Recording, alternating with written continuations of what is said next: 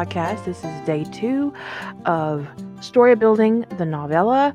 Today, we're going to be defining our theme and our central idea for our novella.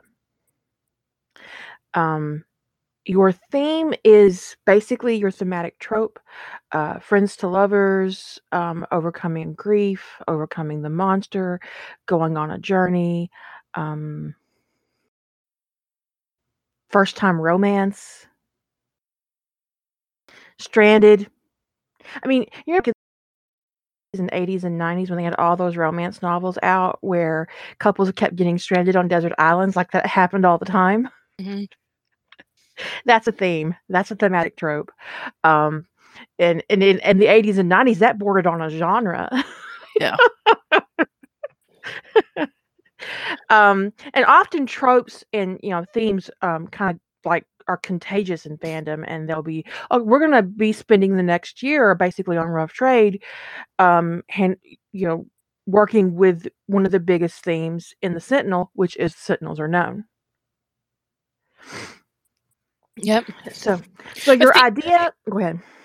Uh, the themes can be the theme is the broad point of your story. What are you trying to what kind of story are you trying to tell? Are you talking about a story like the quest for money, greed as a source of downfall?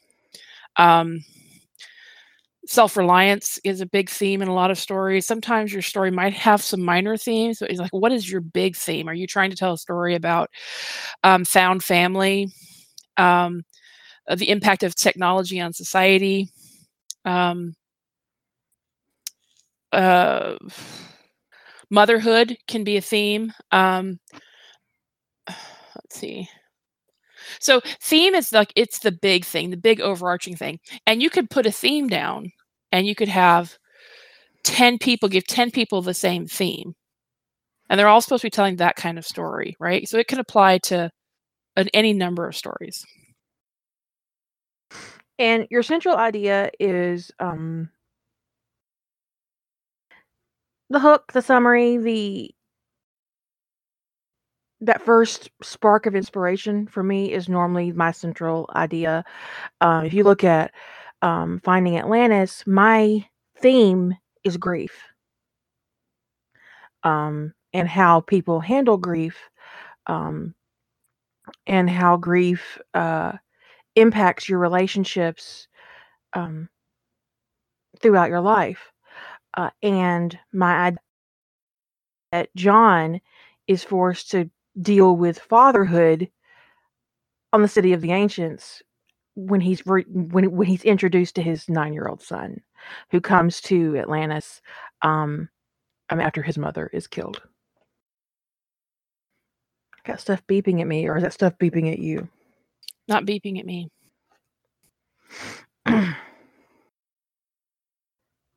Um, I think this was kind of meant as a joke, but I'm gonna challenge it just just as an example. If someone said that um, primary theme in their stories is women being awesome, I'd actually call that the trope, just because it implies that all of your stories are exploring the same basic concepts. Um, whereas l- common literary themes um, tend to fall more along the lines of Mm. I actually had something that had like the most common literary themes in it. Um, the most common literary themes, the most common good versus evil, love, redemption, courage and perseverance, coming of age, revenge. Those are the most common literary themes. So, and in in uh, in, in each one, there are subsets of them. So, like the love as a theme, is it forbidden love, familial love, unrequited love, friendship, exploring a friendship. So, um, yeah, yeah. So, but typically, the, just if and it could actually it could be it could be that the point of your story is actually because typically I think of what is the point? What am I trying to express with this story? And if that is your main expression is women being awesome, then okay, that's your theme. Um, But what I would say is that if you um, intend on in the future, um, entering the professional market, you'll want to define your theme in a way that appeals to the professional market. So you would want to speak to adversity and female strength and um, familiar relationships and friendships um, instead of trying to be cute. Yeah. Well, it also depends on what kind of story you're telling. So this is where genre comes in, right? So if you're telling a romance story and you tell and I'm just using this as an example because I don't know. If if you tell if if you if your theme of your romance is women being awesome, it implies and let's say you're writing a het romance, it implies that your male character is extraneous. Honestly, if I was coming into a situation and that was what you opened with, I would assume that I was going to be reading a lesbian romance. And would probably you're be disappointed not to get one. Yeah. So y your theme if you're th if you're writing a romance, your theme needs to en encompass the it the romance in some fashion, unless your romance is a subplot. In which case, yeah. be very in which case you're not telling a romance, you're t telling something else with a romance subplot. So if your primary genre is romance, you need to be sure your theme encompasses both your characters, unless you literally want one of your characters to be extraneous. So, you know, but on the other hand, if your if your romance is is a lesbian story, women being awesome, I would still define the trope more more tightly, but it could be it could be a thematic thing, yeah. Um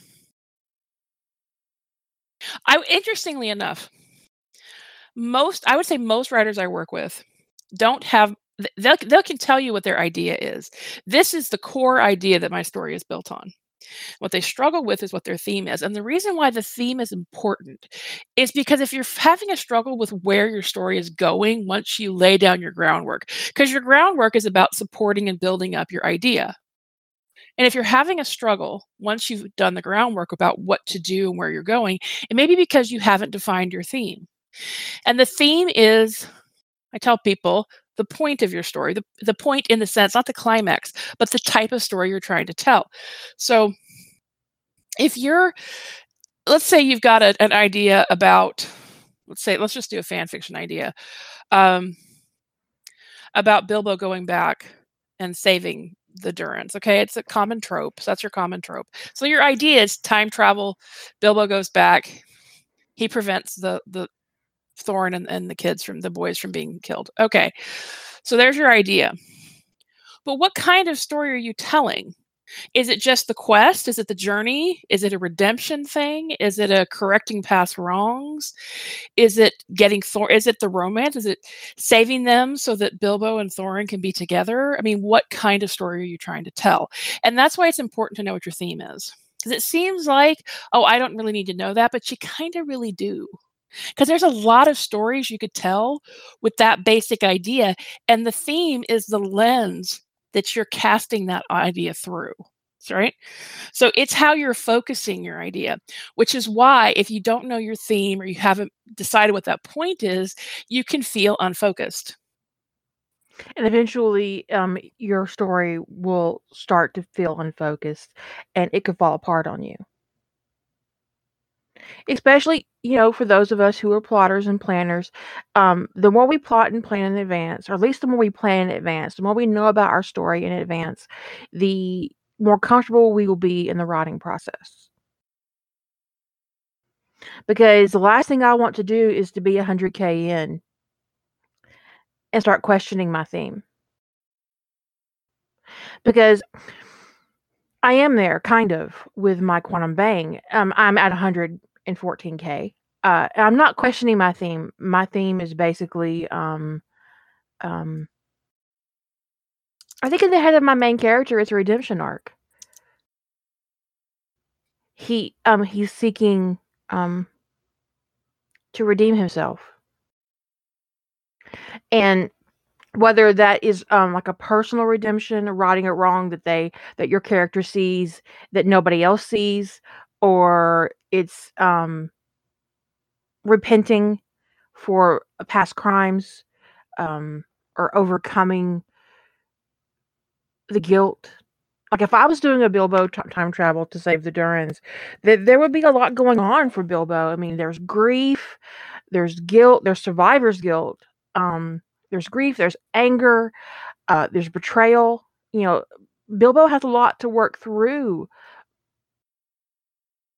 And that's just even if he's not like in love with Thorin Oakenshield, and if he's actually in love with that little asshole,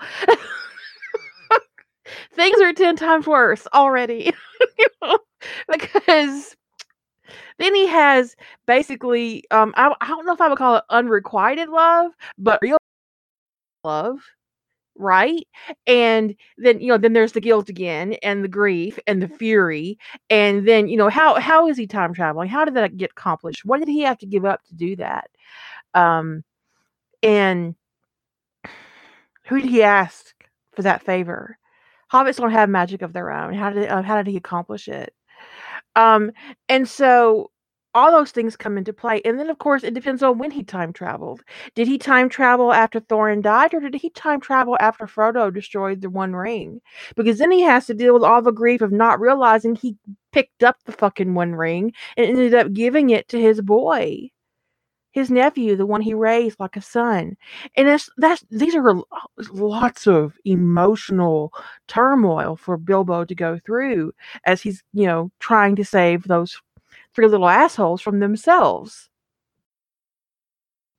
So in the end, my themes would be um, grief and redemption and uh, forgiveness. I think he has to forgive himself too, especially if Frodo was involved. Yeah. And so, yeah, and, and self acceptance becomes a big thing in in a lot of stories accepting yourself for who you are and um accepting your past um good and bad your mistakes um not letting the bad parts overwhelm the good parts Is this is how you create a three-dimensional character because mm-hmm. i think a lot of stories that focus like especially like on a strong um, well-rounded female character, especially with the way we've kind of been taught to write a strong character. We've kind of, I think, we've been seeing people trying to roll back that archetype because it's a little bit two-dimensional. Okay, it's a lot two-dimensional.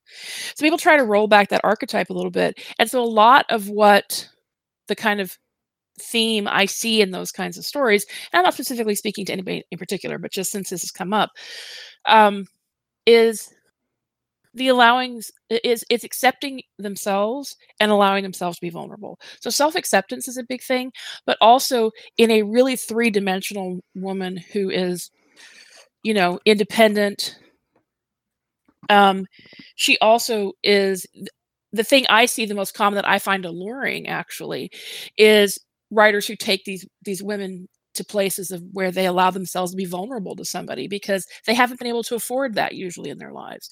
And so the learning to trust, becoming vulnerable becomes a big thematic element in in a lot of those kinds of stories. So and it's a very appealing thing because to me anyway, we've had this glut of quote strong women characters who are flat as a pancake, you know.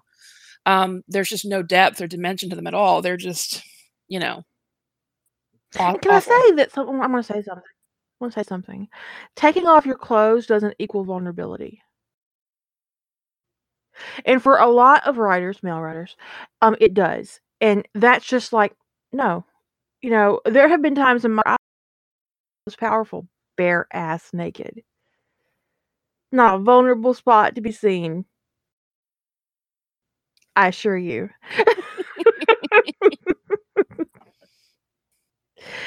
So, but so and you know sex isn't intimacy. I mean it can be intimacy but sex isn't always intimacy and intimacy isn't always a vulnerability.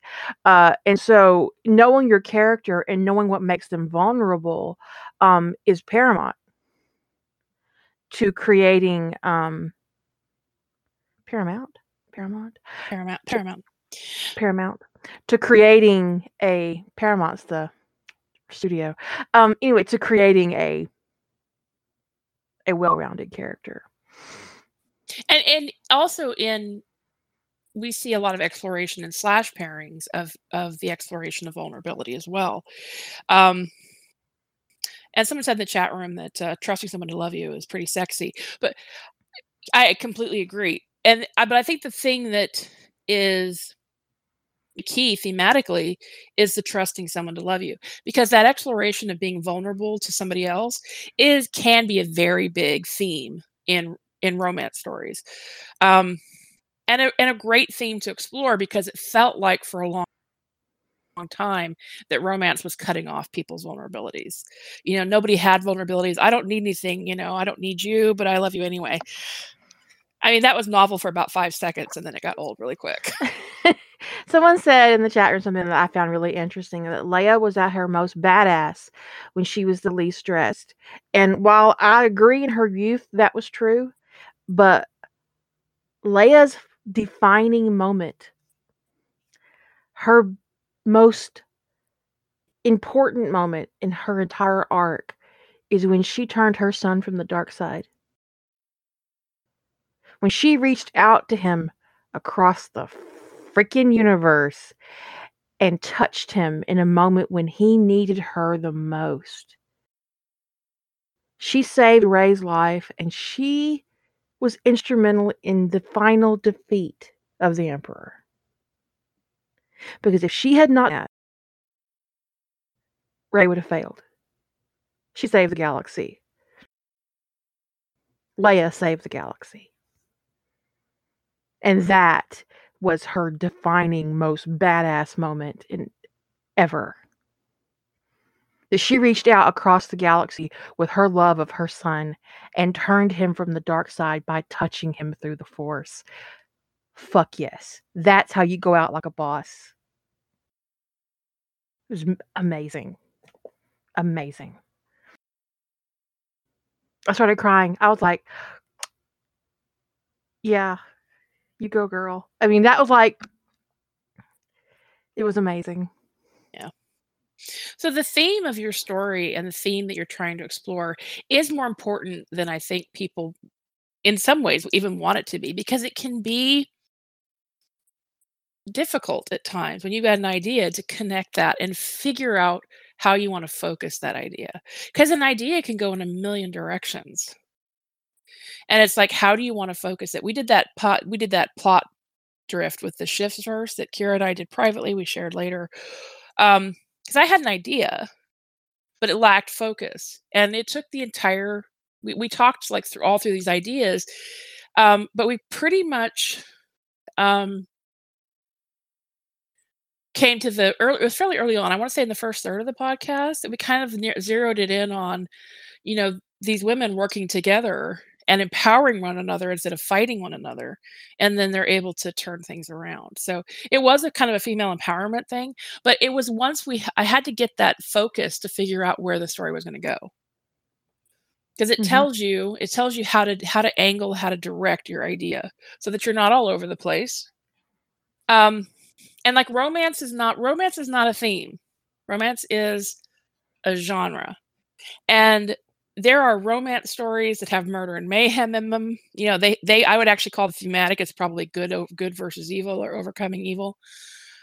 Um love can be a theme though. But the question is then what kind of love? Is it first time love? Is it um, old friends coming back together? Is it second chance? Is it um love lost? You know, what kind of love story are you telling? So it's important to to recognize that just just romance is not really a theme. It's that said, your genre can inform your theme quite a bit, right? Because if you say that your theme is um, something about unrequited love, right? But you decide your genre is um, I don't know, fantasy and then your plot really doesn't have like your subplot is your your romance is falling into a subplot your your love your unrequited love is more of a subplot eh, that's happening during this big giant quest then your theme actually isn't love at all. Unless it's like love like like not as opposed to romantic love, your love is something like Bilbo sa- traveling back in time to prevent, you know, Frodo from having to carry the ring. Because I would say that is about love. So, anyway. Also, never let anybody diss you for romance, okay? Ever. If you're sitting down with a group of writers and they say, What kind of story are you telling? You say, I'm writing a romance, and they diss you, just fuck them. There's nothing wrong with writing a romance. I just get really irritated with the elitism from there's like genre fiction writers like, oh, you're a romance writer. Oh, kiss my ass. Right in the crack, sweetheart. Um, okay, so last night when we talked about this, we told you guys to do a little homework, be thinking about your central your idea and your theme. And that we were gonna do some um kind of like pseudo work ourselves on, you know, not pseudo. I don't know why I said that, but I guess because originally I'd planned to do this work in advance. but it didn't work out that way. she have to do it on the fly. So the main things you needed to pick were if you're going to do fan fiction, you fan fan fiction original.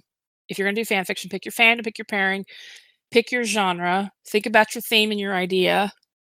What kind of story do you want to tell? The idea is usually the thing that most people come up with pretty quickly. It's like, oh, I want to tell a story where, you know, Harry Potter colonizes the moon. Okay, that's an idea. A bad idea, but you know, I'm just kidding. It might be a great idea. I don't know. It sounds ridiculous because telescopes are going to be able to see them, but whatever. Anyway, I mean, you know, magic. magic. It's an idea. not a theme. Theme would you put on waking up to himself, leaving a bad situation, moving on? Um, that could be like self-actualization kind of thing. That your your character is self-awareness, self-actualization, um, because self-actualization is in the hierarchy of needs, right? And once you got everything else locked, people need to figure out how to come into their own. So the coming into oneself is a pretty big thematic element, especially for certain certain um, characters in fandom, the Tonys in particular. So that could also that could also fall in the line of self-realization, self-love, learning to accept yourself. It just the the theme is around self-care, um, and the, exactly which way you're going to focus it just depends on what kind of story you want to tell. Really, I I don't even want to know, Shadow. I don't even want to know. Okay, if there's actually a story where Harry colonized the moon, please nobody nobody link me. I don't want to know. I don't want to know. She's not she's not read it and she's not bashing the author. She just thought of something she thought was ridiculous. And it is what it is. Okay, so I have actually been kind of planning this um this uh this colony sci-fi series uh, on Mars. Um like I'm to do novellas. So, um my first story will be kind of my introductory to the whole thing. So it has to give a kind of, I mean, it's a novella, so it has to give a of the environment that my characters are going to be in, um, but give the reader enough information to be comfortable with what's going on. So I'm going to be introducing um, little pieces of technology.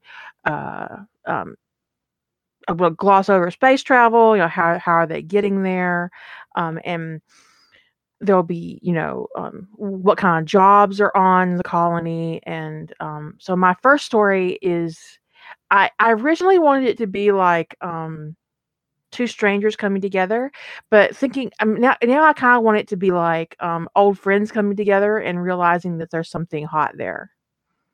So we're talking friends to lovers um because it is my favorite and i might as well just you know if, if, if i'm going to dig into a new original series or something like that i need to do, do something that i'm really comfortable with i think. So um i already have my character profile so i'll just have to do a little bit of um and that's my trope. So so my central idea would be that my main character, well, one of my main characters is coming to um, Mars to, um, he has a new job, um, and he's going to be joining this um, mining crew um, for this job. And his, an old friend of his, um, is already a part of this crew. So he's looking forward to reconnecting. So to his friend, and it, it turns into something more. So that's my central idea. Love on Mars. So in a way, a lot of ways, it's um there's adventure. There's um he's going to be in a new job like in a place like nothing he's ever been on since he's always lived on Earth. Um, and he's getting reacquainted with his friend, and he's got a serious boner for his friend, as it turns out. and you know, I think that what happened was is that these um these two characters were were friends like in high school and maybe like tried to be friends or tried to stay friends in college, um, but drifted apart because of um education and opportunities and job opportunities. And then the one friend ended up on Mars and he's been out there for about 10 years. And so um when my when my guy is like you know gets an offer to co- to come to Mars, he only knows one person on Mars, and that's that guy he went to high school with. Um, and they were part of like part of like a group a big group of friends, right? So he's not expecting to get there and to see that his high school friend turned into this hot beast that he wants to take a ride on pretty much immediately. you know, as one does. As you do. as you do. And so, yeah, that that's my um so this is like you know, this is like a this is a romance. This is a this is a it'll be a sexy little hey, I'm I really want to sit in your lap romance. So that's my theme. I really want to sit in your lap.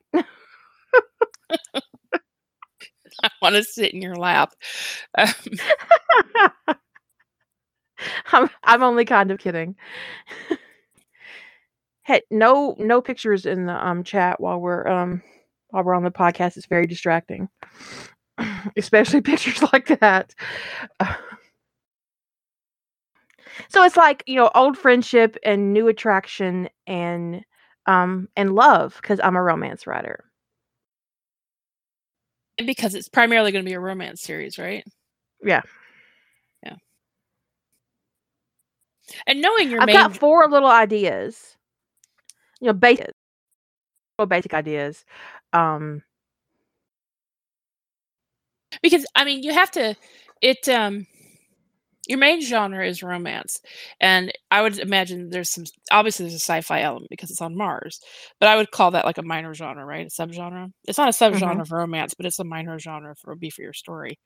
Mm-hmm. And it's important to know what you want your main genre to be because you need to be on brand for your main genre. Wish I'd put some thought into this. Um, oh, you know, I could do something. I could plot something that I'd had an idea for already that I hadn't gone very far with. Um, oh, oh, you know that um, I mentioned on a prior podcast we had had the idea about something about like the trust is picking up gene carriers and the start you know sgc kind of twigs into it. And so they start rounding up gene carriers and shoving them through the gate to atlantis to keep them you know out of out of harm's way until they can figure out what's going on with the trust. Um and we'd had a joke about part of this which was that one of the people they round up is Tony, and they shove him through the gate to Atlantis. And one of the first things they do after his his first appointment in medical is Atlantis changes John's next of kin and sends him a notification. Yeah. And so, you know, John gets a notification.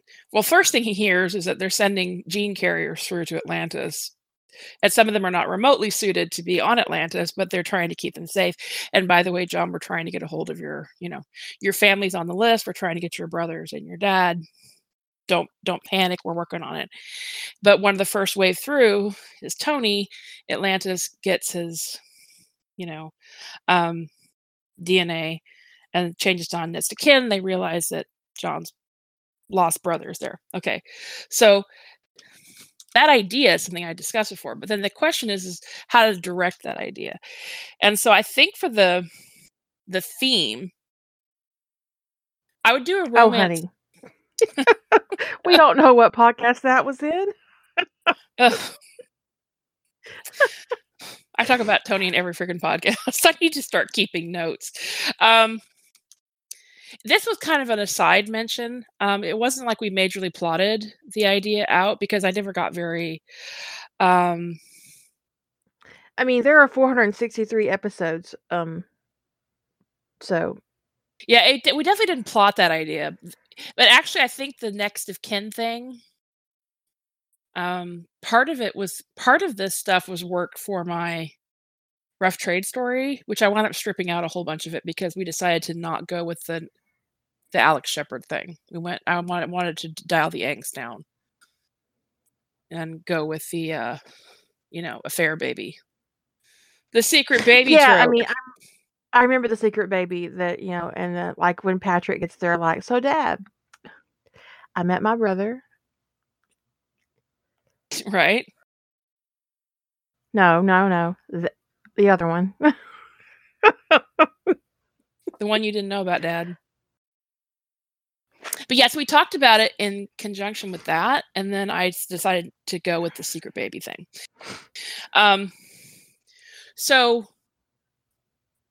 you know, John gets a notification from Atlantis first that, you know, not from Atlantis, gets a notification. So that's would be the basic idea. And then, so John finds out he's got his brother that he's been looking for for like 30 odd years is on the city. Because obviously he'd be a strong gene carrier. So I think that the, there's a few themes that you could, I could kind of focus that through. They're all kind of similar, like um, familial love. There would be a romance subtrope because I would totally have Tony banging Ronon. Um, I, mean, I can't put, does. I can't put them on the city and that you know. Anyway, um, so familial love. There's kind of a healing old hurts focus thing over uh, the importance of family, that kind of thing. So that would be. I think. I think I'd go with the family focus um, and the healing of old wounds thing over like any other particular theme, and then let the romance be like a subplot. Yes, you should be horrified that our life is going to be our podcast life is going to be measured in before and after the turducken. it was after Bob and before the turducken. I agree that it probably was after Bob and before the tur- the turducken. So yeah, that's a good.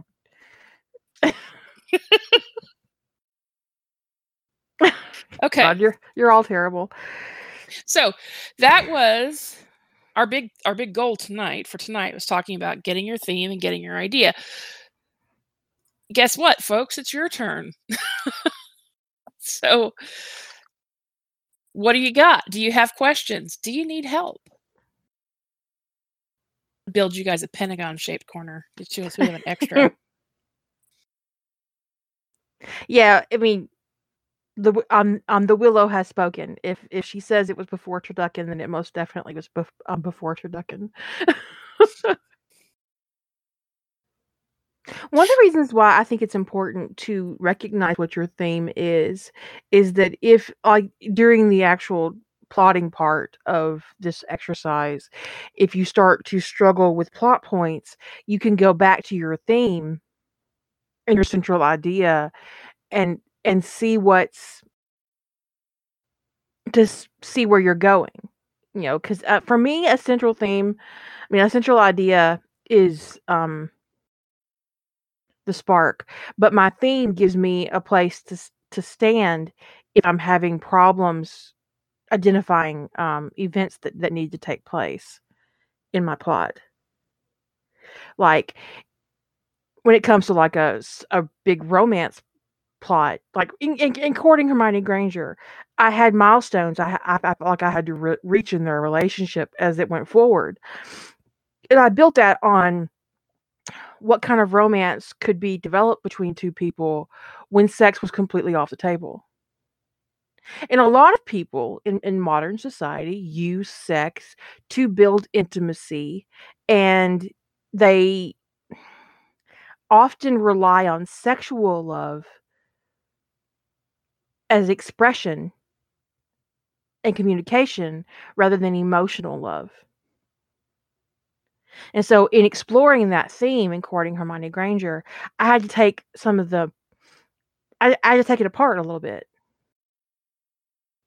Does that make sense? Yeah. So we got a few And questions. Harry even tells her that he was used to building a relationship with sex. And then obviously that wasn't working for him. um, eh, and with on on in the same vein as what Kira said, is it when you're deciding about what your what your plot, how your plot's going to go, um, if you know what kind of so let's say in the, in the idea I mentioned where I decided that that story of Tony going to Atlantis and John finding out that his brother's on the city through bizarre means. Let's say that that let's say I hadn't picked my theme, okay? And I started doing a big complicated plot about the wraith. And then and then the other Sheppards wind up on the city. And now I've my plot's veered the direction of, you know, family together, healing old hurts, family love kind of thing. Because it's kind of a natural direction. And then I've got this plot of this whole wraith thing that's kind of hanging out there. Well, because I know what my theme is, I actually would never go down the path of a big complicated plot with the wraith because it doesn't serve my main plot at all. It doesn't serve the main focus of the story, which is about family. So, unless the wraith thing is going to further that goal, especially because this is a novella, right? I've only got about 30, 35,000 words to work with. So, putting in a big complicated plot that doesn't deal with, doesn't feed my theme at all, isn't going to help me. Now, let's say I really, really, really want that complicated plot with the wraith. Then I need to f- adjust my theme. I need to give a different trajectory for the story because they're they're incongruous in a novella. I don't have that much room to work. So Well, I think that if you want to do a big wraith plot like that and you have Tony on this on the city as John's brother, then Tony being John's brother was never a secret. right, right. And then I've got a different idea. So that's that's where you start deconstructing your own process, right? So if I, if I want to go with the idea of found, you know, they find Tony, right? Tony's Atlantis outs Tony as being John's brother. when I start when I go forward, the wraith plot doesn't really work between my idea and my theme. But if I really want the wraith plot, then I need to adjust my theme and my idea based upon the amount of words I've got. I could in a novel, I could have a, a more something more plotty, but I would still need to have it be on the right trajectory. So the right tra- the trajectory towards family, unless that winds up not being the main thing. So that's why it helps when you're figuring out where your story is going if you know what kind of story you're telling. Okay, so there's somebody asked a question. I think this is the first question that I saw. If I missed anybody as we get through this, just let me know. Um, somebody asked, "Is fix it a theme?" I would say no. This is just my opinion. I would say fix it is a fandom specific genre because you can't fix something that's original, right? Um, We discussed this before in the other podcast, and um, Fix It is equal to alternate history. Right. So, but the question then I would ask you is if you if you're writing a fix it is what are you trying to fix and why? And the answer your theme is in that is in the answer to that question. If you're writing a fix it, what are you trying to fix? Why are you trying to fix it? Your theme is in there. So just think about that and we'll come back to you. Somebody about asked- your homework. do your homework. We'll get back to that. So if you come up with an answer, we'll help. We can help you with with what the theme is in that. Okay, and then somebody asked, would moving be a tr- theme or a trope? It depends upon why they're moving. Are Um, they moving on? moving on could definitely be a theme, but the question then you have to ask yourself is why are they moving on? Because the motivation for somebody moving on is important in a theme. Um, Like I think the biggest trope in NCIS right now um, in the in the moving on vein would be Tony Lee's NCIS. Right. So there's definitely some moving there. So that is definitely a big trope. It's a big thematic element, but you have to then ask yourself why. Is it related to betrayal? Is it learning? So then so then you ask yourself, okay, he's moving on. That kind of be more of a trope. And then you ask yourself, why is he moving on? Is he betrayed? Is he finding a new home? Is he is it self-actualization? His motivation for moving on becomes very important when it comes to deciding on your theme. Could be self-care.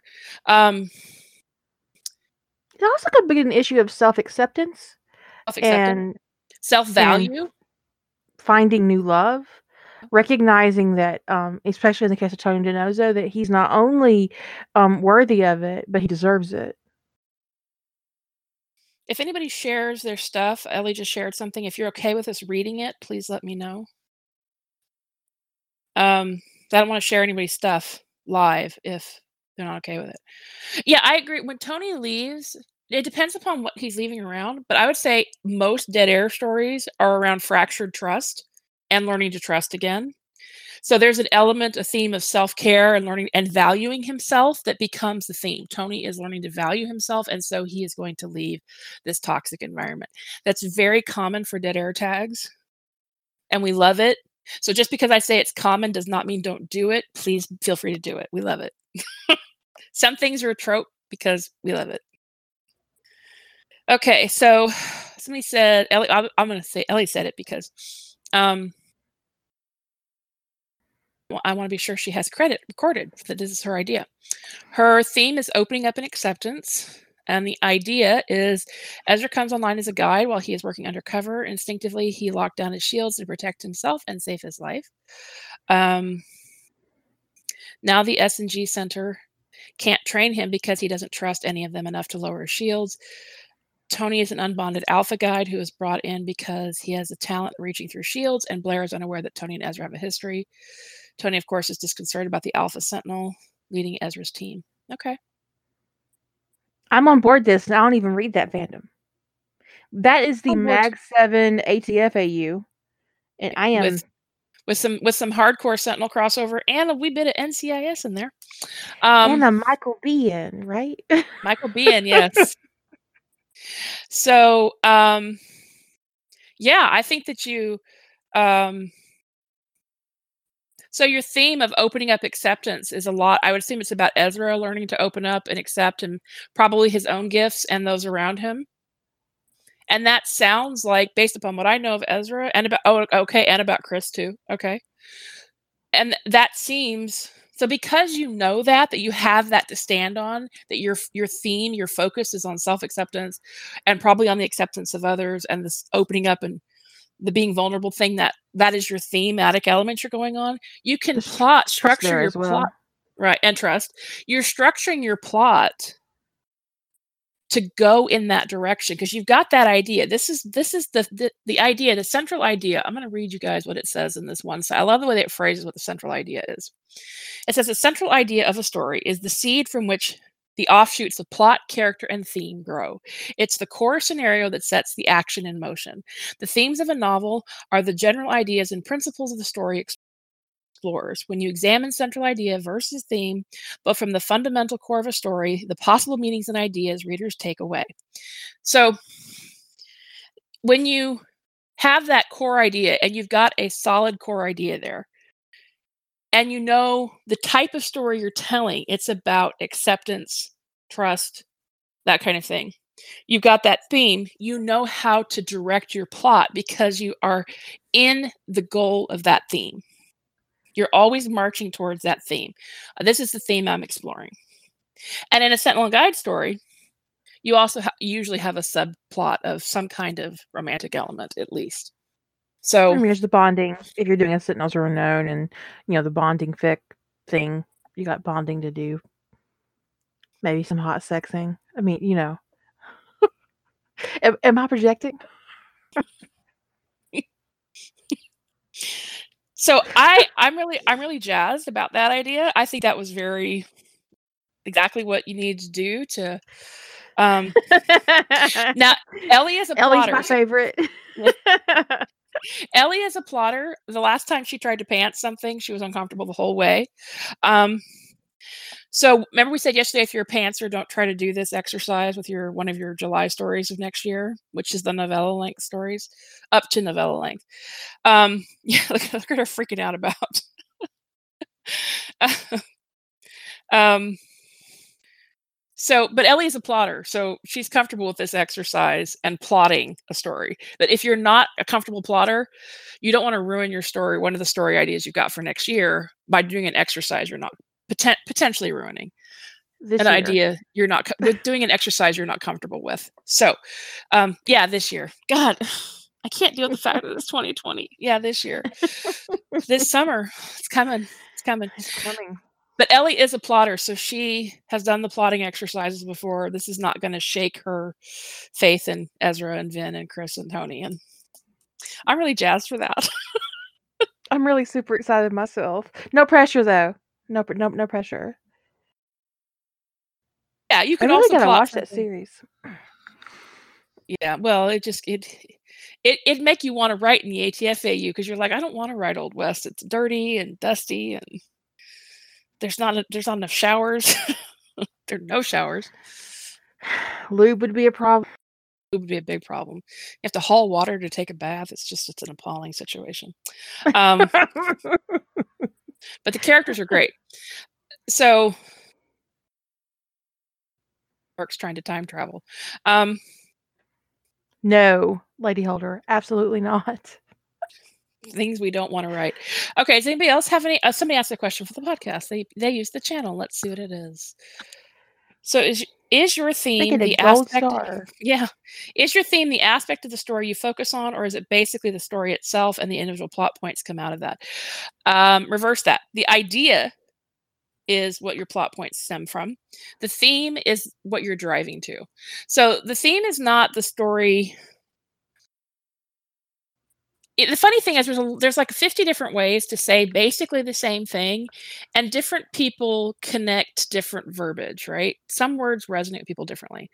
So i've um i started connecting well with the idea of the theme when i started asking myself what is the point of this story? What is the point of it? And i don't mean the climax when i say that.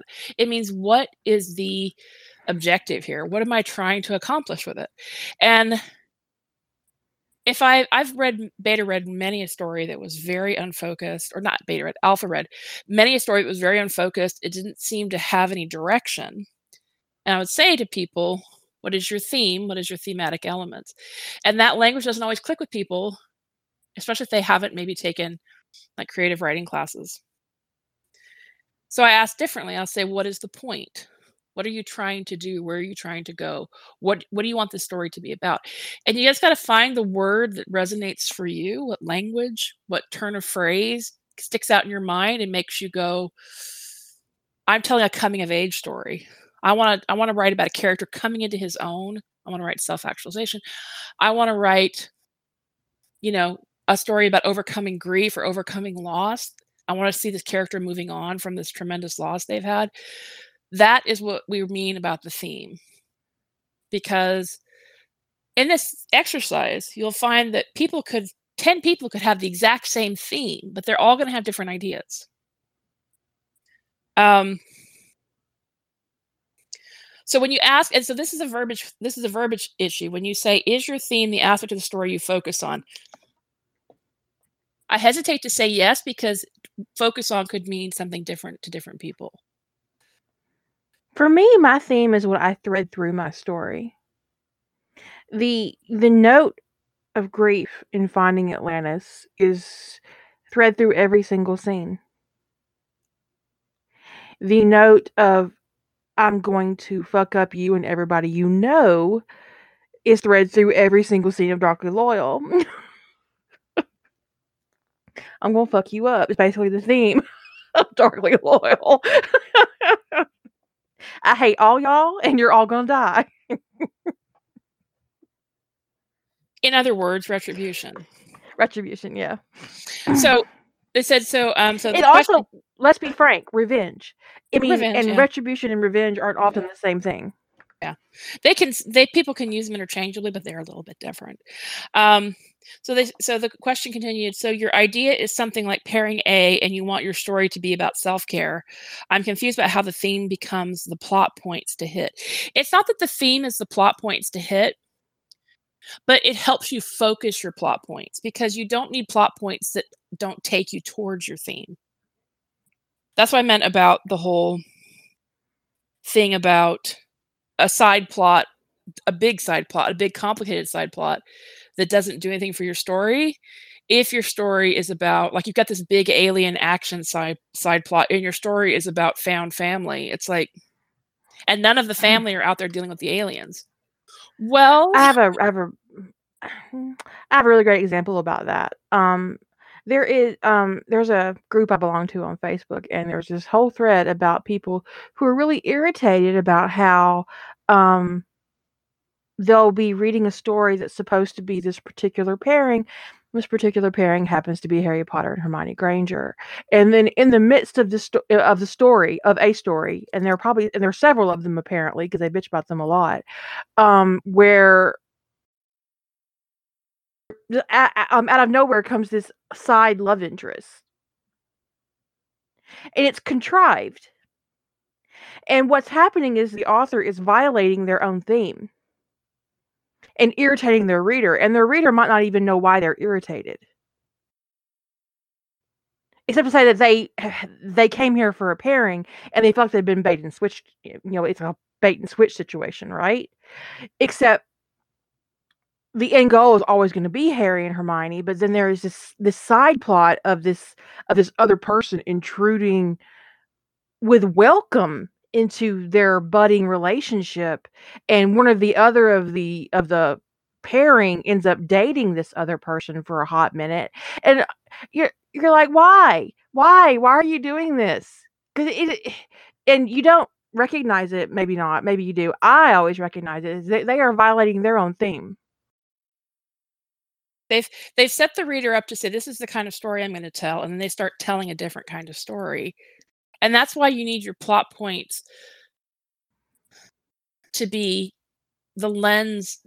The your theme is the lens, right? So it's it informs your decisions about your plot, and it's just not a whole lot of point in going way off The that focus, right? I mean, sometimes people do side things, right? Um, so like in If Found, Please Return, I do have some like little side plots, but they all actually feed the main theme, which is about acceptance. So I have some like this little side plot about Tony getting comfortable and taking his first major case with the, you know, at at, at uh, Area 51, and um, the purpose of that whole thing, right? That little side plot was to John's back from Atlantis. He's finally spending time with his brother, um, getting to know him. And his first encounter with his brother is with his brother doing his job. And one of the things that has been, and it harkens back to the tension between John and Patrick, is lack of acceptance between John and Patrick about John's career choices. And so Patrick had learned had to learn to accept that, but John had never been around to accept that acceptance and see that his father had changed. Well, then John comes back and he sees this brother that he's been missing for 30 odd years, 32 years, and he's struggling with his brother's job. And it gives John a way to learn to accept that his father has changed and accept his father's apology while he because he has to learn to accept his brother's choices and his brother's career and so it might have seemed on the surface to some people that that whole thing about that case was a tangent but it was feeding on this theme of acceptance and doing giving showing that because there, there a lot of that needed to happen between more than just they didn't just have to accept his career but also it feeds the other way. Alex had to learn to accept his family's going to worry about him so it was it was awareness and acceptance was a big theme in the story aside from healing old hurts and fam- familial love and that kind of thing and so all of those things were about that focus. And so the kind of things I the some of the choices I made in terms of how I was going to deal with those were about staying on track with the theme as opposed to going off on something like you know, I could have had a family bonding moment over them going, I don't know, gambling in Monte Carlo, but it wouldn't have helped the theme of the story. It also would have taken away from your world building. The the choice you made helped your theme, but it also deepened your world building because it showed the reader where Tony was, what he was doing on Area 51, and how he was nesting in a job that he was definitely going to take. you know, even if he didn't know it yet. So it was a twofer. It um, it gave the reader a, a broader scope of the world building and it spoke to your theme. Right. Which is also, like ideal. Right. And it showed that Tony was going to have a place to land, that he was going to fit in well, that he was going to do well, and that he was going to be valued, which was a direct contradiction to. Um, it was a direct contradiction to how he a lot of times how things were for him at NCIS. So it is so that's what we mean about when you're trying to make your decisions about how you move your plot forward. This is not meant to be stifling. But when you're trying to decide between path A and path B, it's like, well, what serves my theme better?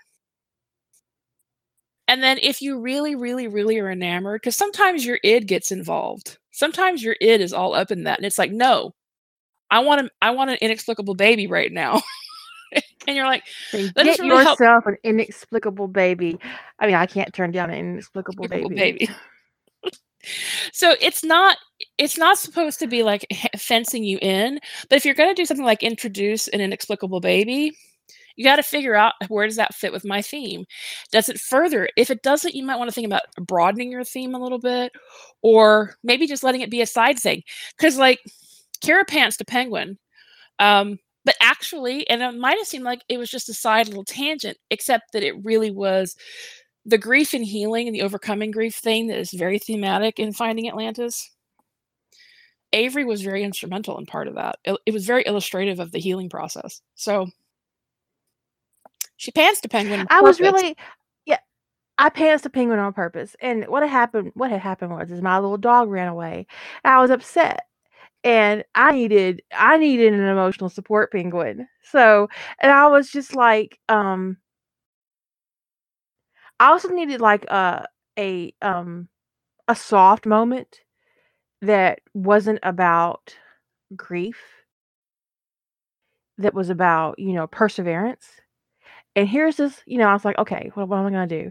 And then, you know, okay, they're living on a city. He can't have a fish. You can't, he can't carry a fish around with him. And I thought, well, where do they have little penguins? And it, it just, it just kind of like, you know, I had a little penguin tornado storm in my head, and we we got emotional support penguins, and um. I was like, well, why would they let him keep a penguin, a wild one? And of course, you know that he's that he's not that he's kind of mutated and he's not fertile and he's half the size he should be and um and then I was like, well, how did these penguins get here? And then there was a hope. And so by the time you guys saw the penguin, I had already written the back history the penguin. I dedicated like six hours to like fairy penguins and how they came to be on Atlantis and you know that that whole potty situation. it was just like it was ridiculous. She's, if she's gonna put pants a penguin, she's gonna make sure it actually is gonna fit. but sometimes your id pushes you at something that's going to help your story and sometimes your id is just wanting something ridiculous. it's like, no, no, we're not doing that. We are not going to redo the entire quest with no changes, id. I don't care how much I like rereading quest. Actually, I don't like rereading the entire quest. Yeah. But some people really do. And so, you know, the part of them that really likes rereading the quest done almost verbatim the same way it was originally will push them to redo that and it just that doesn't serve your story it's it's this news fest I was bitching one day about how how come no one ever like Bilbo just doesn't tell them, hey, wait, um, okay, I'll be going back to you know to to save those idiots, but can you put me down just after Smaug gets killed? that'd be great. And I thought to myself, my bitch ass has written two different time travels where they go back in time to do the whole thing over again, and they both fucking start in Hobbiton. So who am I to criticize?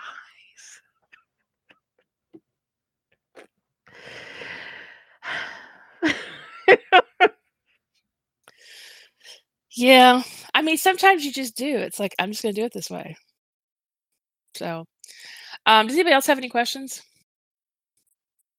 Can you elaborate some more on central idea? Like, what's the difference between that and the main idea, thesis, sentence, plots? No, there's not a lot of difference between central idea, main idea, thesis, sentence, plot summary. It's basically, eh, well, okay, I'm gonna I'm gonna give myself a caveat.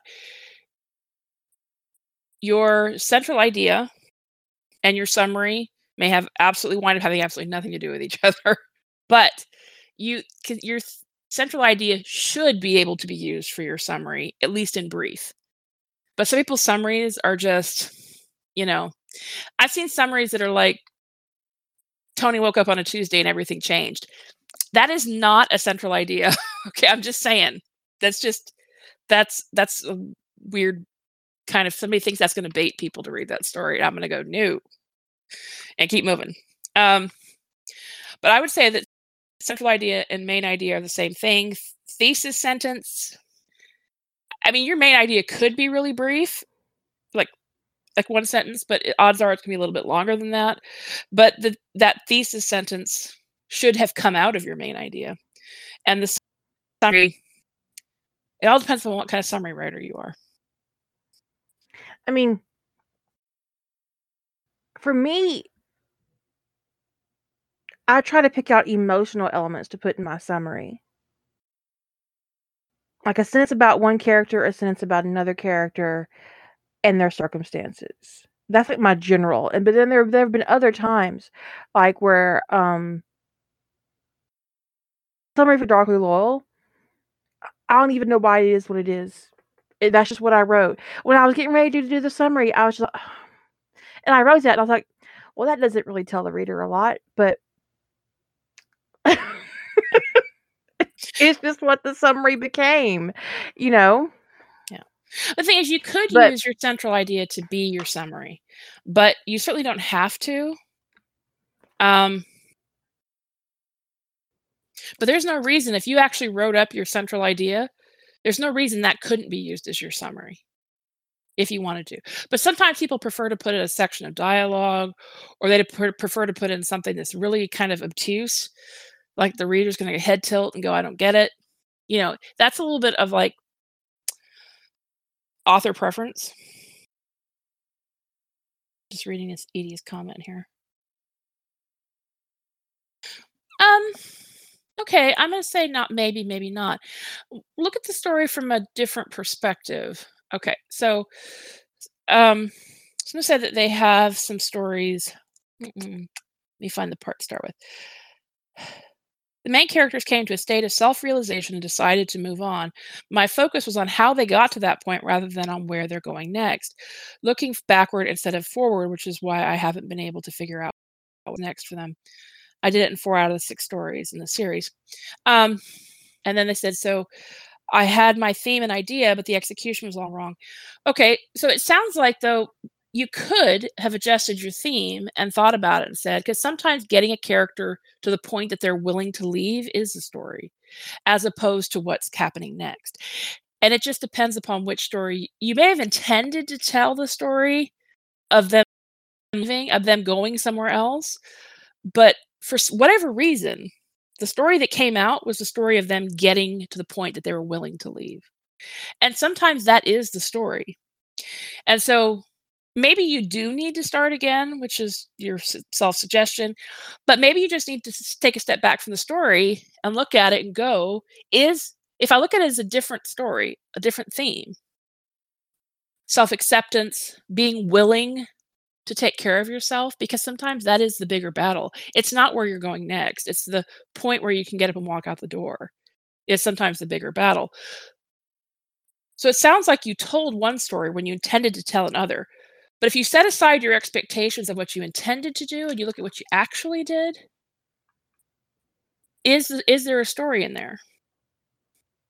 And if you redefine your theme and you readjust your idea and you go back and you edit the story with that idea and that theme in mind, would you really need to start over?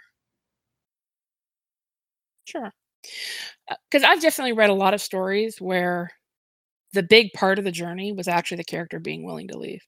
What came next was it's more of a hopeful ending than a happily ever after kind of ending in that kind of story, with a character who's struggling with valuing themselves or whatever the issue is. When they're struggling with valuing themselves, the the point where they value themselves above the situation they're in, that journey might be the more important one. So it just depends upon what it is that you ultimately want from it. Now, if you're not happy with it, you know, do it. But sometimes it, it's good to take a step back from a story that you feel like is off track and then look at it for what it is rather than for what it isn't. So we had somebody who said they needed help finding their theme. I think they're still typing, so I'm kind of waiting to see. I'm going to share with you guys the summary, um, the idea summary from my book two in uh, my little Mars series. So it says, being a pilot on Mars isn't the glamorous job most people believe it to be. Mara Wallace can attest to that at length if anyone would bother to ask her. Her on and off again sexual affair with Elias Pope, chief of operations for a mobile surface driller, comes to a head when he when he finds out she might not renew her contract. She's 38 and it's crossing her mind she might like to get married and have a kid. Circumstances that are certainly possible on Mars, but pickings are slim and more importantly, she can't stay off Pope's dick long enough to actually meet a man who'd commit. That's the idea. Mm-hmm. Yeah, um, that's the full fledged idea. and the um the theme is um uh recognizing love recognizing um for for him it's going to be like he's going to have to he's going to have to to to man up in a very different way than he's currently doing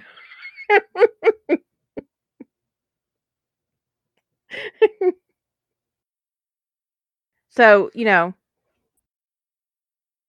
it's about commitment and um, making a family and um, recognizing in herself that for a long time sex was enough but now it's not. She wants she wants to be loved. She wants to make a family with with this man but she doesn't think he's going to be on board with it. So that's so the idea. That's the think, theme and yeah, I do think theme is going to trip people up a lot. And Kira just stated her theme in very plain language, you know, very direct language, as opposed to finding like consulting a list of themes and saying, you know, I'm going to tell an overcoming the monster kind of thing, or I want to do, you know, good triumphs over evil story.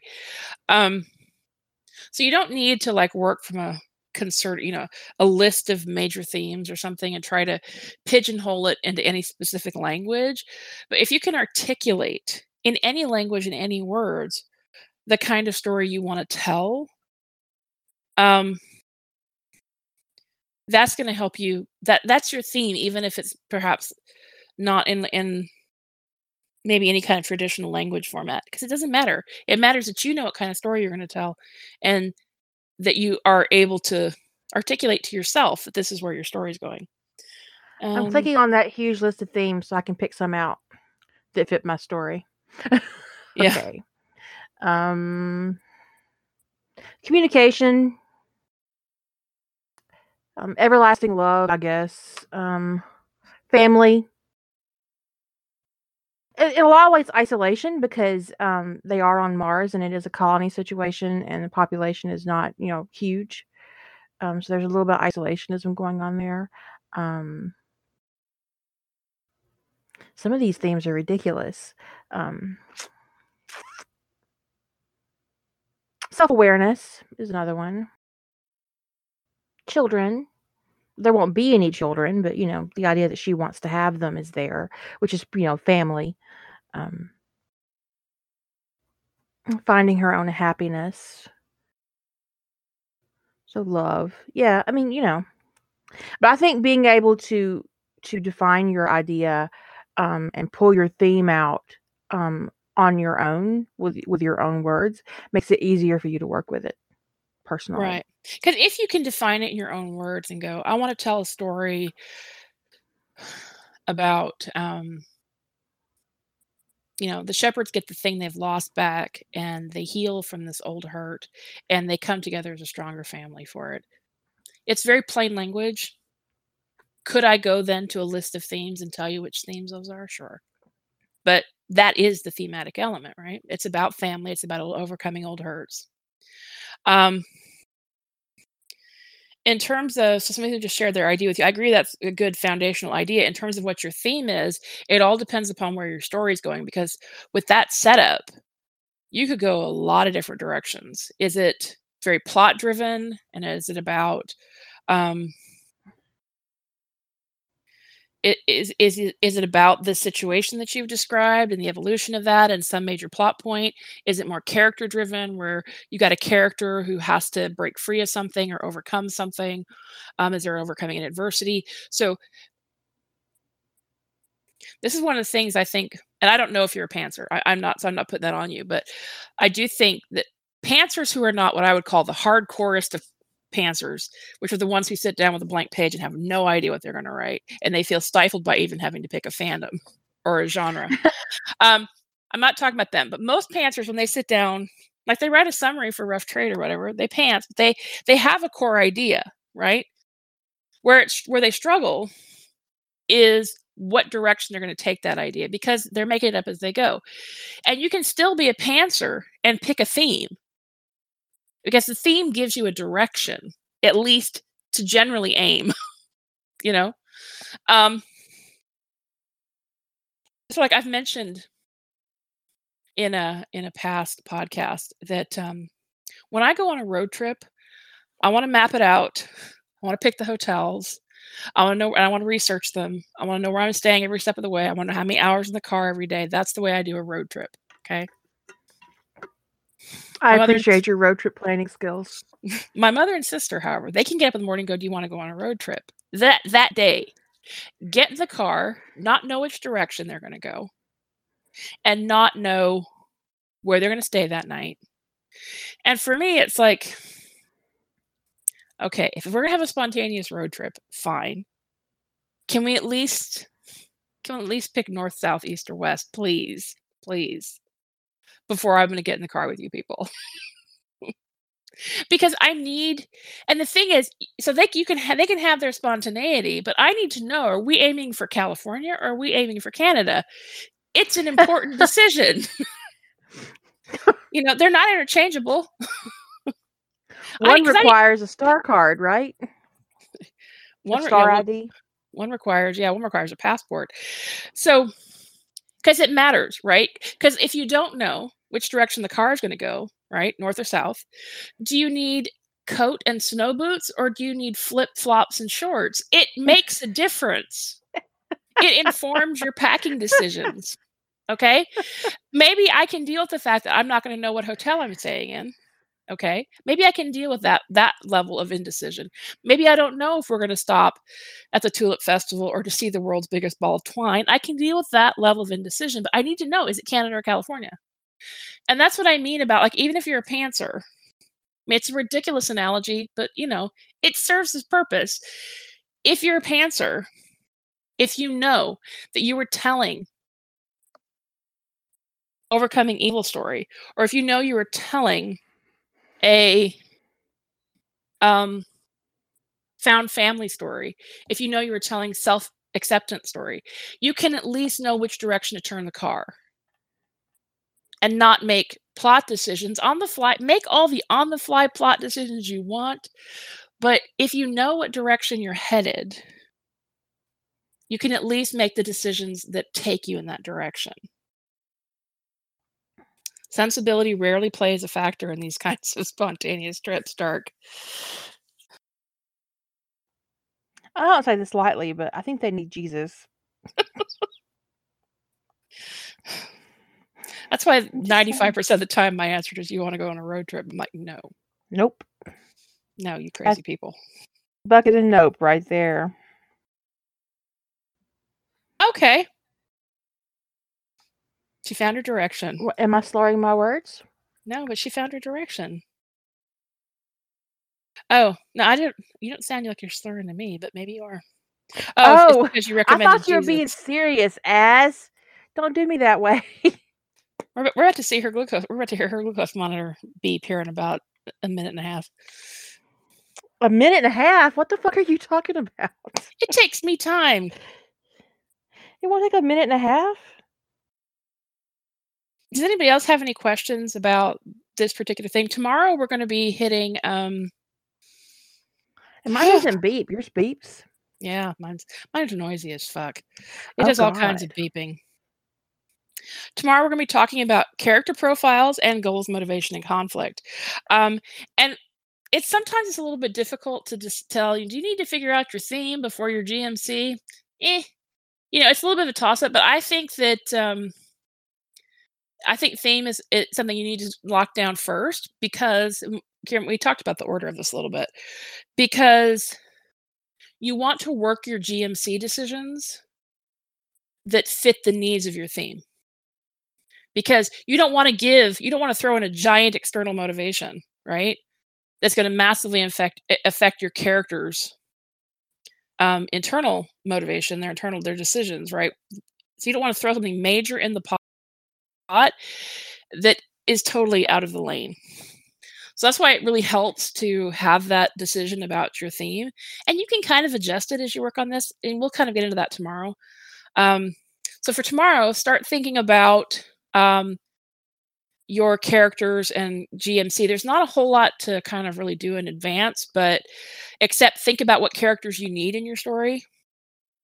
Um, that's something you could do in advance based upon what you're putting together now. Um, GMC goals, motivation, and conflict. Um, um, so think about what characters do you need who are your point of view characters you know what are, point of view characters typically are main characters although i read something the other day that had at least 50 character povs in it um, including a tree and an entire Including town, a tree. A including tree. a tree. A tree. um, so think about who are your main characters who are your secondary characters who do you need in this story? And think about it that way. First primary and secondary characters are the people you need. Like the story cannot go without them. And then think about which characters do you need to give a point of view to? Um, because you need to work on gmc for all of your the goals motivation and conflict for all of your primary and secondary characters in my opinion. But it's really important for your pov characters because that's what you're going to be conveying to the audience in your narrative it's what's really visible the other stuff is a lot inference and through done through dialogue um, Okay, so we had somebody else turn in their homework. So we have people who are working here along with us. Um, Shara's fandom is Teen Wolf. The theme is self acceptance, and the idea is after the Wolves of War, which is an episode, I imagine, Derek returns to North Carolina and connects with the Hales that are there. He finds new love and finally acknowledges that everything that happened wasn't his fault. And along the way, enlists his family to help begin to eliminate Monroe. Um, I'm all in. I'm all in on Derek getting all the all the love and all the hugs and accepting himself. So I think self-acceptance as your main theme is a really good trajectory for that story. And it will, it will also keep you on point because um, if your mind kind of goes off into a tangent, you'll be able to go back to it and go, hey, is that really about Derek's self acceptance or is that about something else? Yeah, rein that in. If this is okay, so, so you are so we do have somebody who's doing this who is a pantser. Um, But you aren't trying to plot something you want to write for Rough Trade, right? Because we told y'all guys not to do that. Because you might mess up your stuff.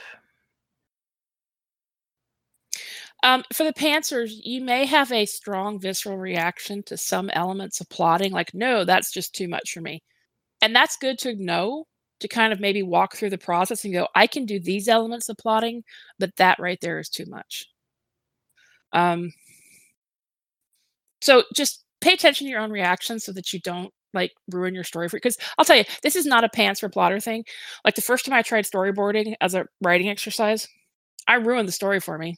I was like, I, I knew pretty early on this was not going to work for me. It was too much detail. It was overtelling the story to myself. It didn't give me any room for creativity in the writing process. I felt so stifled. And I, I off scenes. I didn't If you- even take. I didn't even move that idea out of a notebook and into the computer. I mean, I was just. It's just like what? No. right? No, you just I was like, I don't want anything to do with that. Um yeah, if you plot in your head, I, I'd say you're still a plotter. Um, I plotted in my head for years, but my memory's turning to shit, so I don't do that anymore. Right. Um, but I do think this is just my opinion. From honestly, I have worked with a lot of pantsers, a lot of them.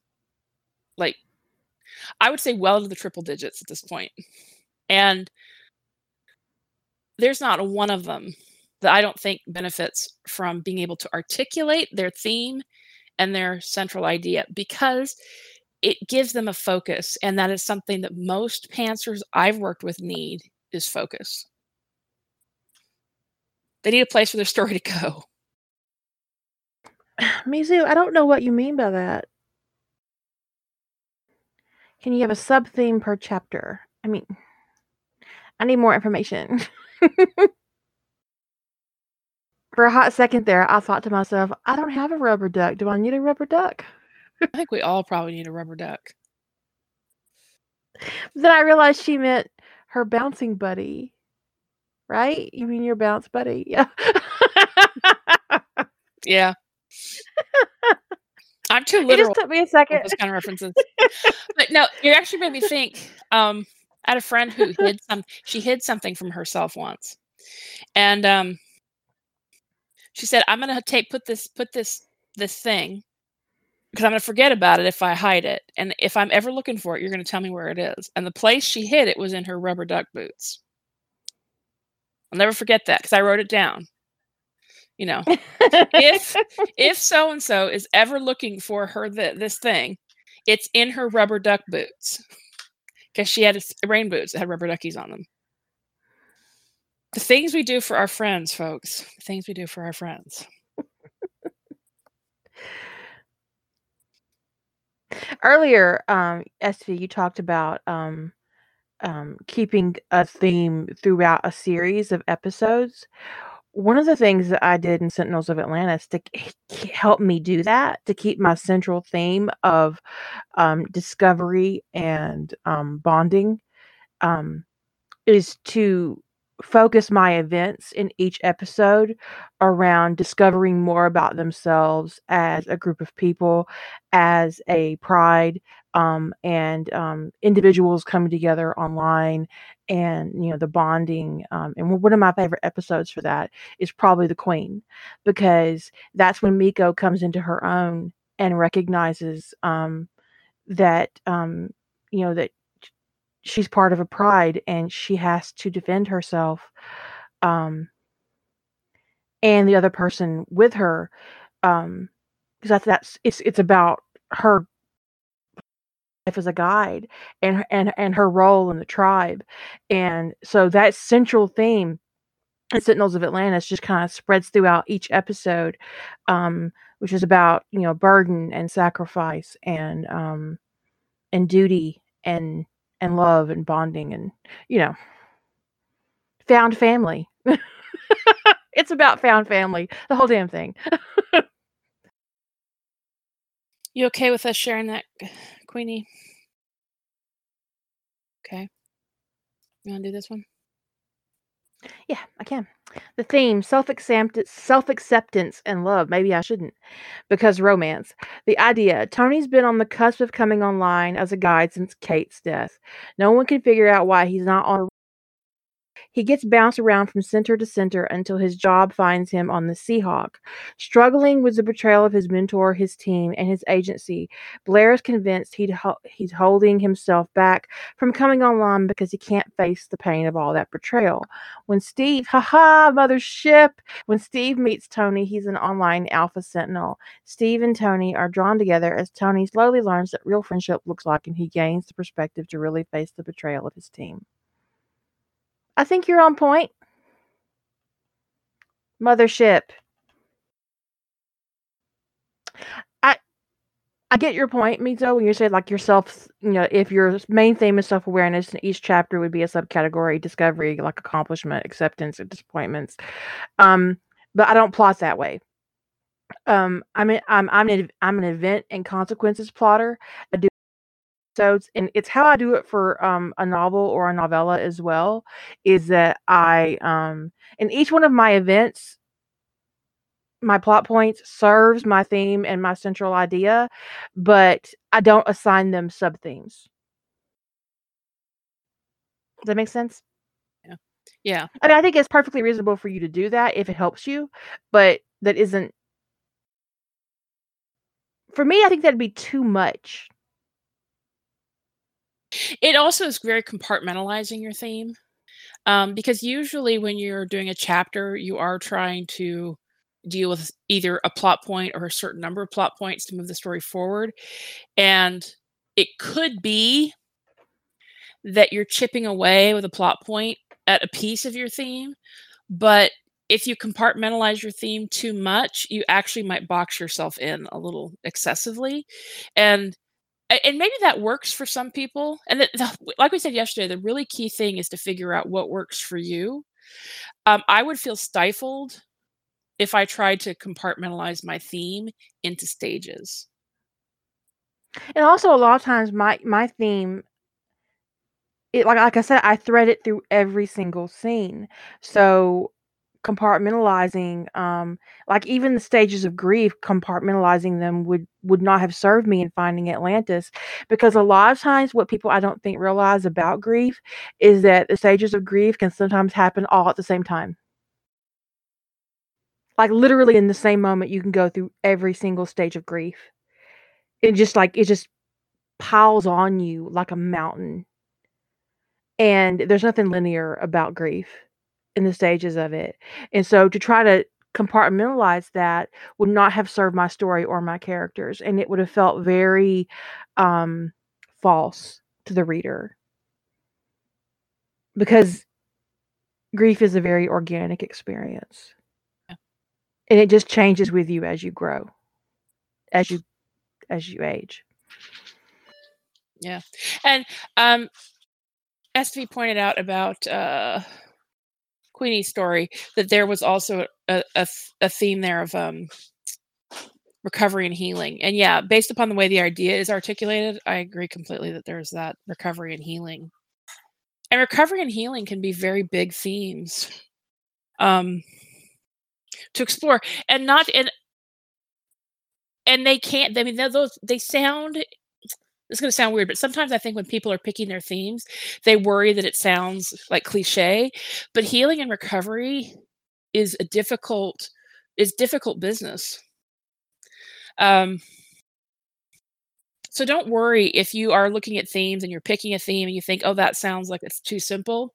No, some of these simplest sounding themes, like love, like coming of age, healing, those can be enormous themes to explore.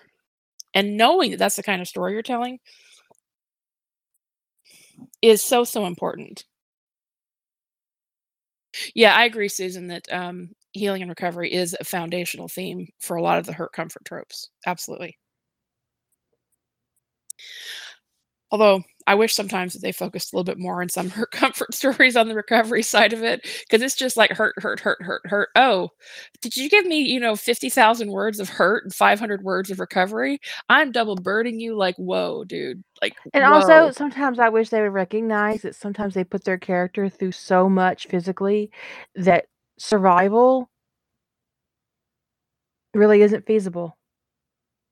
Because they don't think they understand the um, ramifications of shock on the body, um, blood loss on the body, and I'm like, dude, your your character's been dead for four chapters. I don't know why he's still walking around. It's a zombie now.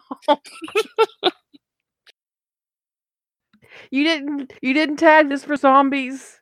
There's no way he's still walking around. He's got four bullets in him. What's wrong with you? He's been shot repeatedly, stabbed, burned. He's been in four car accidents. It's like, whoa, dude. Yes. Away from the hospital. Yeah, and then it's like dragged across glass, and then all of a sudden you're like, and then the story's over, and it's like five, you know, the, there's like a little 500 word epilogue of of him getting out of the hospital, and you're like, wow, that wasn't hurt comfort, that was just hurt. That's just hurt. There's an AO3 tag for hurt, no comfort. Jesus, right? Yeah, exactly. Thank you, but no. He put some band aids on it. So we'll give a minute for anybody to ask any further questions. Um, thank you to all of you who I know some people are probably still working on this, so do your homework. That's great. Um, thank you for those of you who participated. Let us read your stuff. Um, that was great. It was very helpful to be able to explore your themes with you. And does does is it helpful to go through this exercise of trying to figure out your theme? Is that because I feel like the theme is the thing that trips people up more than their idea. I feel like people get on their idea. They're like, "This is I want. I got this idea," and it's like, "Okay, and where is that going? I have no idea." but I have an idea. But you know, also, it, both parts are important. You you need both.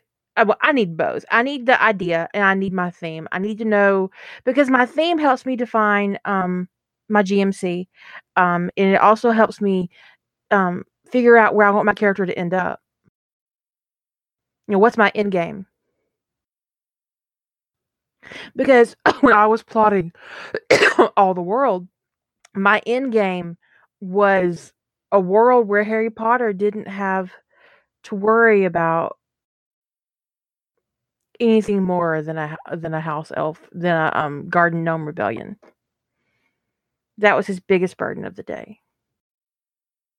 Um, it was about them not having to worry about the survival of their species, and that Ragnok could be comfortable being in the mountain instead of in the bank, um, bitching about garden and siege engines. and you know, and his son's getting ready to to have a baby to to make a baby. Um and so and it was just about that's where i wanted them to be at the end. And i i knew that based on um defining my theme. But no wings. They didn't get wings but there's war porridge i'm still waiting there for the is war porridge war porridge i'm pretty sure there's cranberries in it I can't imagine there being war porridge without cranberries. Um, weaponized cranberries. Uh, so I'm going to get one final word while we're waiting to see if any more questions come in. Um, one final thing to the Pantsers who are listening to this later. If you can't sit down and define your theme, and all you can do is you start with an idea and you go, okay? And you go to your stuck. When you get stuck, then you got to stop and find your theme if it's really too hard to do it up front, and I get it, I get it. Like I said, I've worked with hundreds of pantsers. Um, there comes a point where it will be a good idea. And maybe if you've got a few thousand words in the story there and you hit that critical point where you've got to make some decisions, you know, think about it and think, I need to figure out my theme. I need to figure out the point of my story. Whatever language makes sense to you, you got to figure out and then you may have to go back and do some editing to get your story kind of on point. And that's okay. I've said it before. I'll say it probably a billion more times. You guys are going to get tired of it. Pantsers have to do the same work as plotters, just a lot of times you do it after the fact. That's sometimes the editing for pantsers is a beast because they make some. I mean, if decisions. you edit, yeah. Well, yeah. If you edit, um, because there is that elusive creature out there that does none of that. That's not that elusive. They're all over AO3. I was trying to. Okay. Okay. I mean, Yeah. there is that pantser out there who doesn't edit, who doesn't even read their own work, who writes and then posts it on AO3 and then moves on. Yeah. Yeah. So, but if we're not, but the thing is, we said before, we are never talking to you. Do Ever. when we do bitchcraft, we are not talking to you. come, by, come by for fandom and junk. But for those of you who, Then we'll be talking about you. yeah, right. But for those of you who um, are trying to improve your craft, for those of you who are, I just got nice tea. Um, if you, for, for those of you, for those so of you, ugly. I know. For those of you who are um pantsers trying to improve, you're trying to, you know, get to the finish line more often, which can be a struggle for pantsers. Um look at this these plotting exercises as an opportunity to figure out where you're weak and figure out how to shore it up because a lot of times what it comes down to the difference between a plotter and a pantser is pantsers have a lot more editing to do because you may define your theme late and then go off the back and edit your story to streamline it and that's fine. You got to find a process that works for you. So. And rogue congratulations. Rogue is our die-hard pantser and she's at 40k on i'm assuming on your quantum bang? Is that what you're talking about? Congrats. That's awesome. congratulations.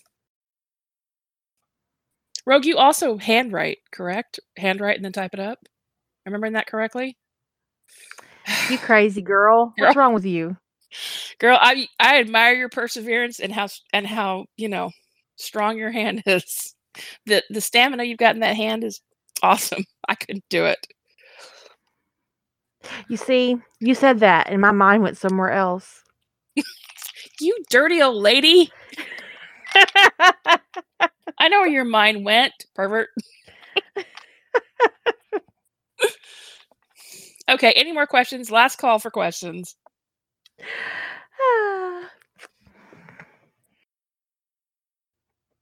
I do too ed. I do plot i do plot on pen and paper I like to do my um my base up work on pen and paper, but when it comes time to actually do my my zero draft, I'm typing that shit because I type faster than I.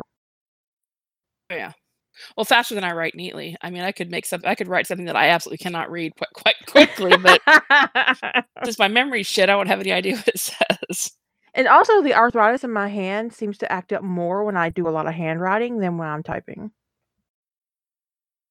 Because my hand is my my hand curls up and my palm is what suffers the most. I wear a thumb spica at night, Ellie, and that seems to help a lot. Is that the right term for that? Spica? i don't a know thumb brace. I mean, I've worn a uh, maybe. I mean, I don't know. I've never. I'm not familiar with the term, but I've worn thumb braces before when I had tendonitis. S both T I. C A. Oh, okay. I've never. I'm not familiar with the term. I'm gonna have to look it up. That's what. That's what I do. I Google things. Specifically, I wear this one. Very helpful. I wear it when I sleep, and it's very beneficial to my thumb. Highly recommend it. What do you mean? You how do you find tangents for a longer story? I avoid tangents. Uh, maybe we're having a word differentiation. That was not a word. Maybe we're using the word differently. When it comes to a longer story, while you're explaining that, um, it's about you gotta have an idea big enough to support the words. Like, well, if you write directly to, well, you don't need filler or fluff. Your idea doesn't support more words. Would be what I how I would counter that. Um, I don't look for filler. I don't. I don't ever plot filler usually. Um, no, every single scene in my work has purpose and point. and even the fluffy stuff that is designed to relieve tension has a point. So, um, if your stories are coming out, let's say consistently at 10 to 15k, then that's the size of idea that you've got is 10 to 15k. Um, a bigger idea, you need you need an idea that that requires more words, that requires more exploration. I couldn't have told if found, please return in 10k. I just couldn't have done it. I wouldn't have. I would not have been I could have done a lot of tell and not show and gotten it out in 10K, but there wouldn't have been any exploration of the actual theme, right? So And it could be that's your problem that you have um, an event that you're writing, but you don't have a theme that you're exploring. We've had a few people that's kind of a different focus is like how do you go from like short ideas to bigger ideas? And we could put that in as a podcast topic of how to go from and I mean, it's kind of on a little bit it's tangentially on point for this series because it's how do you know your idea supports 30k you know 30 somewhere between 20 to 35k because if you're plotting a novella you need an idea that it's going to be a 20 to 35k idea um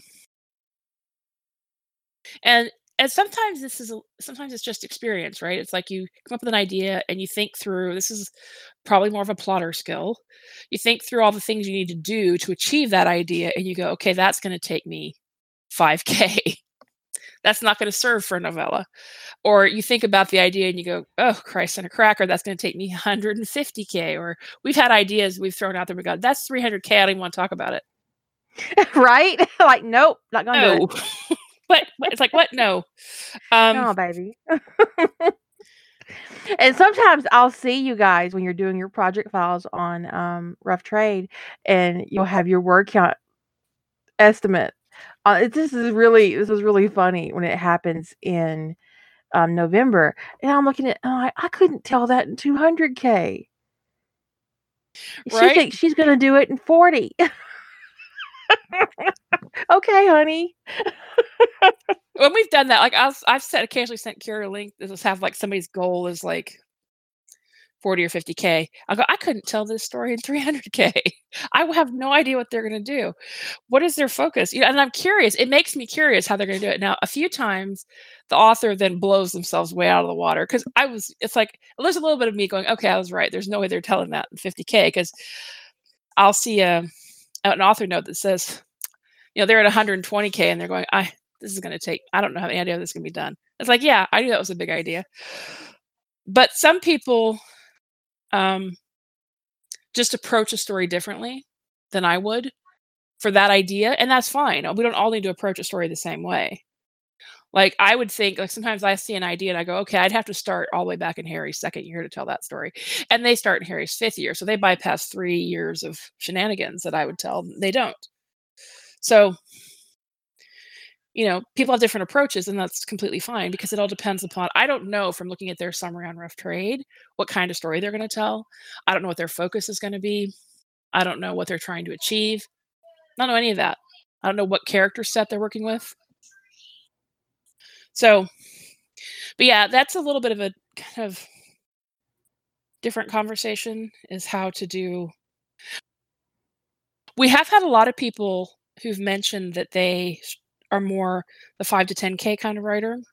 Um, so at some point in this we'll have to talk about how to how to get your story to that 20k ish idea that would be the sort of the ground the entry level for a novella.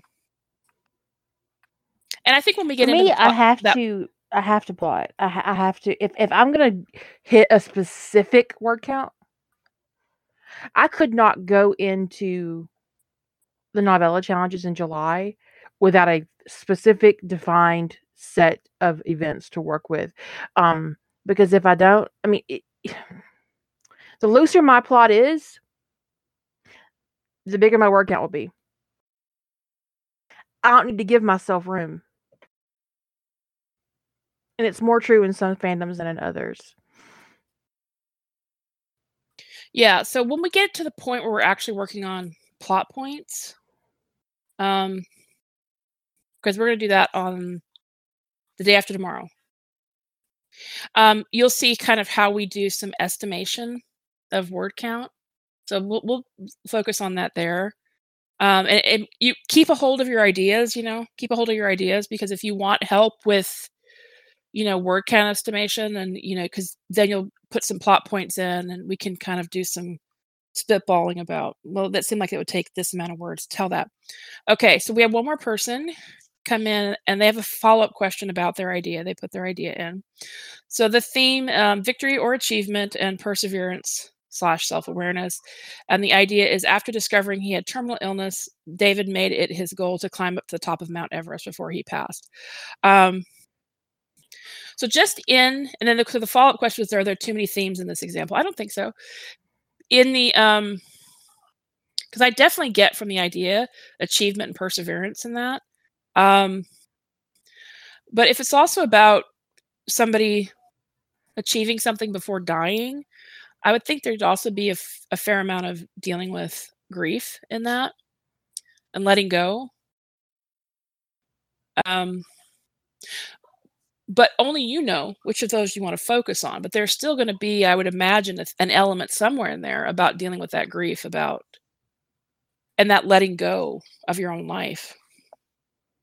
But if you want the primary focus of your story to be this final achievement, then I think you got it exactly stated exactly what you wanted. And and because that's so clear cut, your idea is so clearly stated and your theme about the achievement and perseverance there, because that's so clearly stated, as you build your plot points on his journey to climbing Everest, you can make sure your plot points stay on track to that goal. So if you want just a minor element of dealing with that grief and letting go and that kind of thing, you can make sure that stays minor and stay focused on perseverance and the victory thing. So Okay. Um Okay. Found family and redemption is your theme. How do you say that first name? Ba- Baki? Becky? Naki. Naki. Okay. Baki. Baki. Okay, I was like, how'd that in come there? Baki was a teammate of the Sand siblings' mother. She had h- made home promise to watch over her children if anything happened to her. A year, a few years later, Baki overhears the siblings' fathers and uncles plan to assassinate Gaara. Baki steps in to stop this event. It's a canon divergence. Oh, your um, fandom, so that kind of throws me off a little bit. Uh, but your themes are reflected in your idea. So that, you know, found family and redemption, what will come to you as you uh, are doing your plotting is to make sure that you continue these themes throughout your plot and that you keep your um, found family close as she works to prevent the assassination. Does that make sense? Because otherwise, if if you let her go off on this this mission to do the to prevent the assassination without addressing her found family and keeping those ideas close, then um, that will fall away and become extraneous. Now, if ever you're, you've decided, so let's say you sit down and you've decided your theme is going to be this and your idea is going to be this, and then you start writing and you're feeling hampered by your theme. Stop, reevaluate. Because it could be, you know, the, your little inner, your little inner writer, um, which is there is a part of our brain that percolates on things. It, I hate saying subconscious because it's it kind of is, but it isn't. But there is this creative part of us, and a logical part of us that is working all the time when we're writing. And if something is out of sync, it's going to feel like something is off. Or maybe you just don't like the direction your theme is taking you. And often you're uh, an alpha reader or a third party is a, it's a good time to pick that up if because when I had problems with um courting Hermione Granger, I just sent the whole damn thing to Jillian and said, "Would you look at this shit?" and she came back to it. And she said, "Well, you know, it's kind of abrupt there at the end because I had I went from honeymoon to family annihilation like queen that there was just like yeah it was like getting getting punched like, could you soften that a little bit maybe? I mean I didn't tell her what to do but I just told her it felt a little harsh. But I needed I thought I had a um I'm not sure what I thought I had but I needed um I needed to soften it. And I wasn't my brain was telling me something was wrong with it, but I wasn't figuring out what that was. It was two traumatic events close together, and you get no time to breathe, and it was just whoa. It was harsh. Yeah, it was harsh. Um, it felt it left me feeling, and the way I interpreted that is i i didn't you know I'm careful about how I say stuff, but I felt raw in a way after reading it that the end didn't resolve. So it's a happy story. It's supposed to be happily ever after, right? And I felt raw and exposed and just like like I'd been run across an emotional sander at the end of the story. And usually that's you don't want to have the the emotional trauma be so significant that your reader can't recover from it by the end of the story, right? Which is why it need to be softened a little bit. yeah. So, um but sometimes you think you're having a problem with um pace and it turns out to be characterization. I had that problem in Unleash Your Demons. I thought I had a pacing problem and she's like, "No, honey." That's not your problem at all. It ain't pace. but you're this writer, the that part of you, your creativity and your the logic part of your brain are going always right? And sometimes they're at odds with each other. Like your creativity, your id is off going, yes, mama. And the logic part of you is going, what the fuck are you doing? Do you have any idea how many plot holes you just created? And sometimes we don't listen to either side of our brain, right? You just kind of just keep plowing ahead. But if you get to a point where things don't feel good, stop and reassess.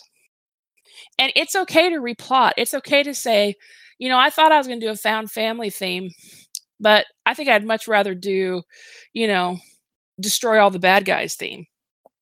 That's okay. But you'll need to maybe go back and reassess what you wrote and then make sure it's it's going in the right direction. Um, but it's okay. I want to stress that it is okay to change your mind. You are not locked in on any of this. I've done it. I've replotted. I've I've gotten going on something and gone, Nah. Mm-mm. Mm-mm. That that's not good. I'm gonna redo it. Um. So, just you give yourself, cut yourself slack, listen to yourself, and if it doesn't feel good, just take a breath and take time to reassess. Because if it doesn't feel good, there's probably a reason. And sometimes it's not the work, sometimes it's you.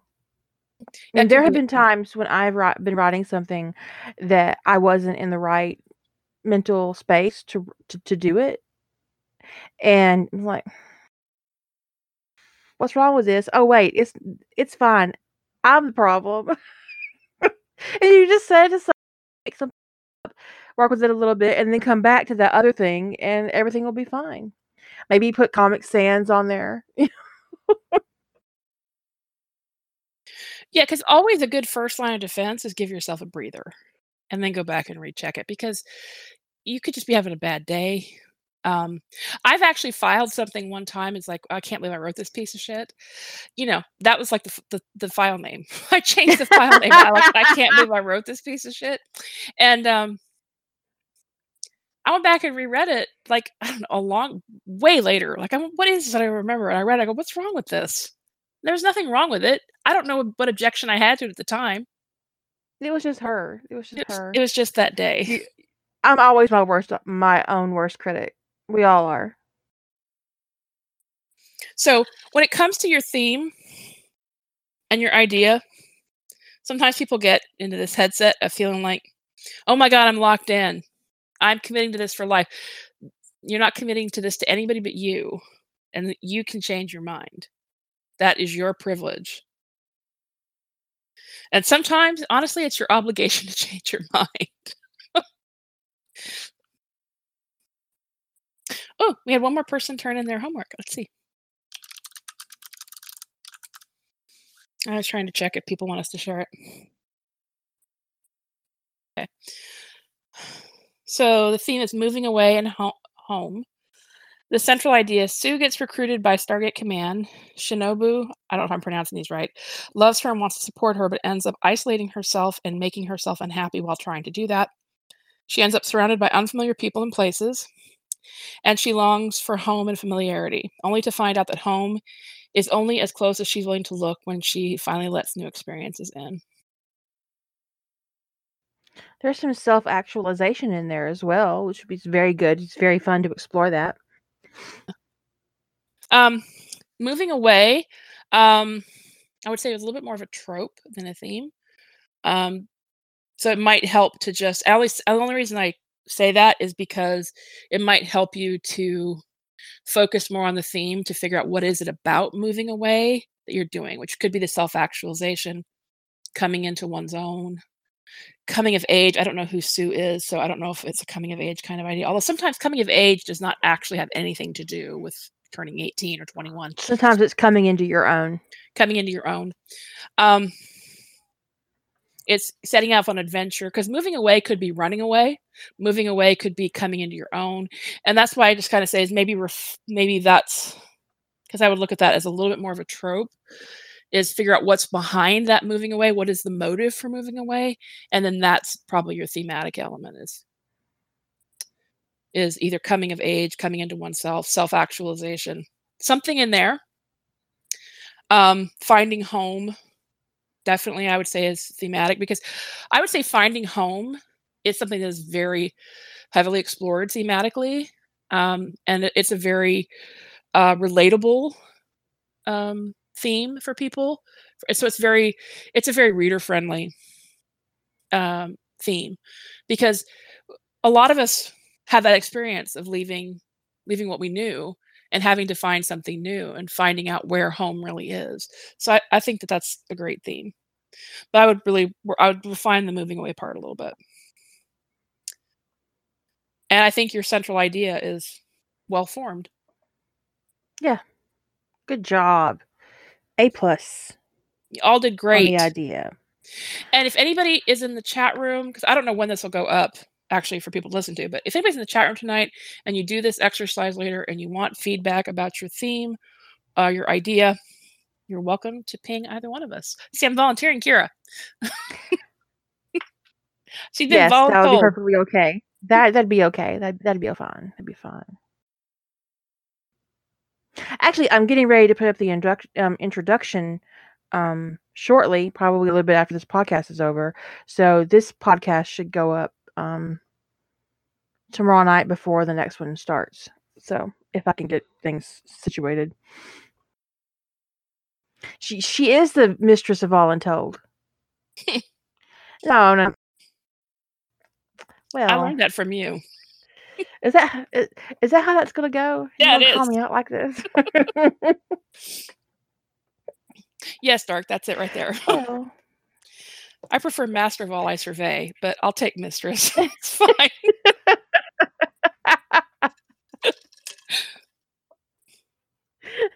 she's the queen of everything, including that dark spot the hyenas are in.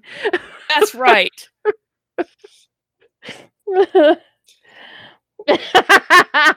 That's true. I needed mods, and Az wasn't around to be asked. And I was like, well, if she doesn't want to do it, she'll tell me. Click. Oh, You may sleep Have now. a good evening. Good night. You may rest. That's true. I did that to Desert too. she she got up one day and she was a moderator on. She'd been doing sprints. I decided to make her a mod one day, a server server mod. And she's like, "My uh, probably you noticed because your color changed, and I forgot to tell you." Oops. Yeah, I, I, okay, yeah, I, I did forget to tell her. Anyway, thank you everybody for your participation, your active participation tonight. This was great. Um, and uh, we'll be back tomorrow. Keep a hold of these ideas and these themes because the next step is tomorrow. Is character profiles and GMC, which stands for goals, motivation, and conflict. If I get anything permanently implanted on your brain, it will be what GMC means. and what the difference between them are. Anyways, you guys have a fantastic night, and we shall catch you later. Say good night, Jilly. Night, everyone.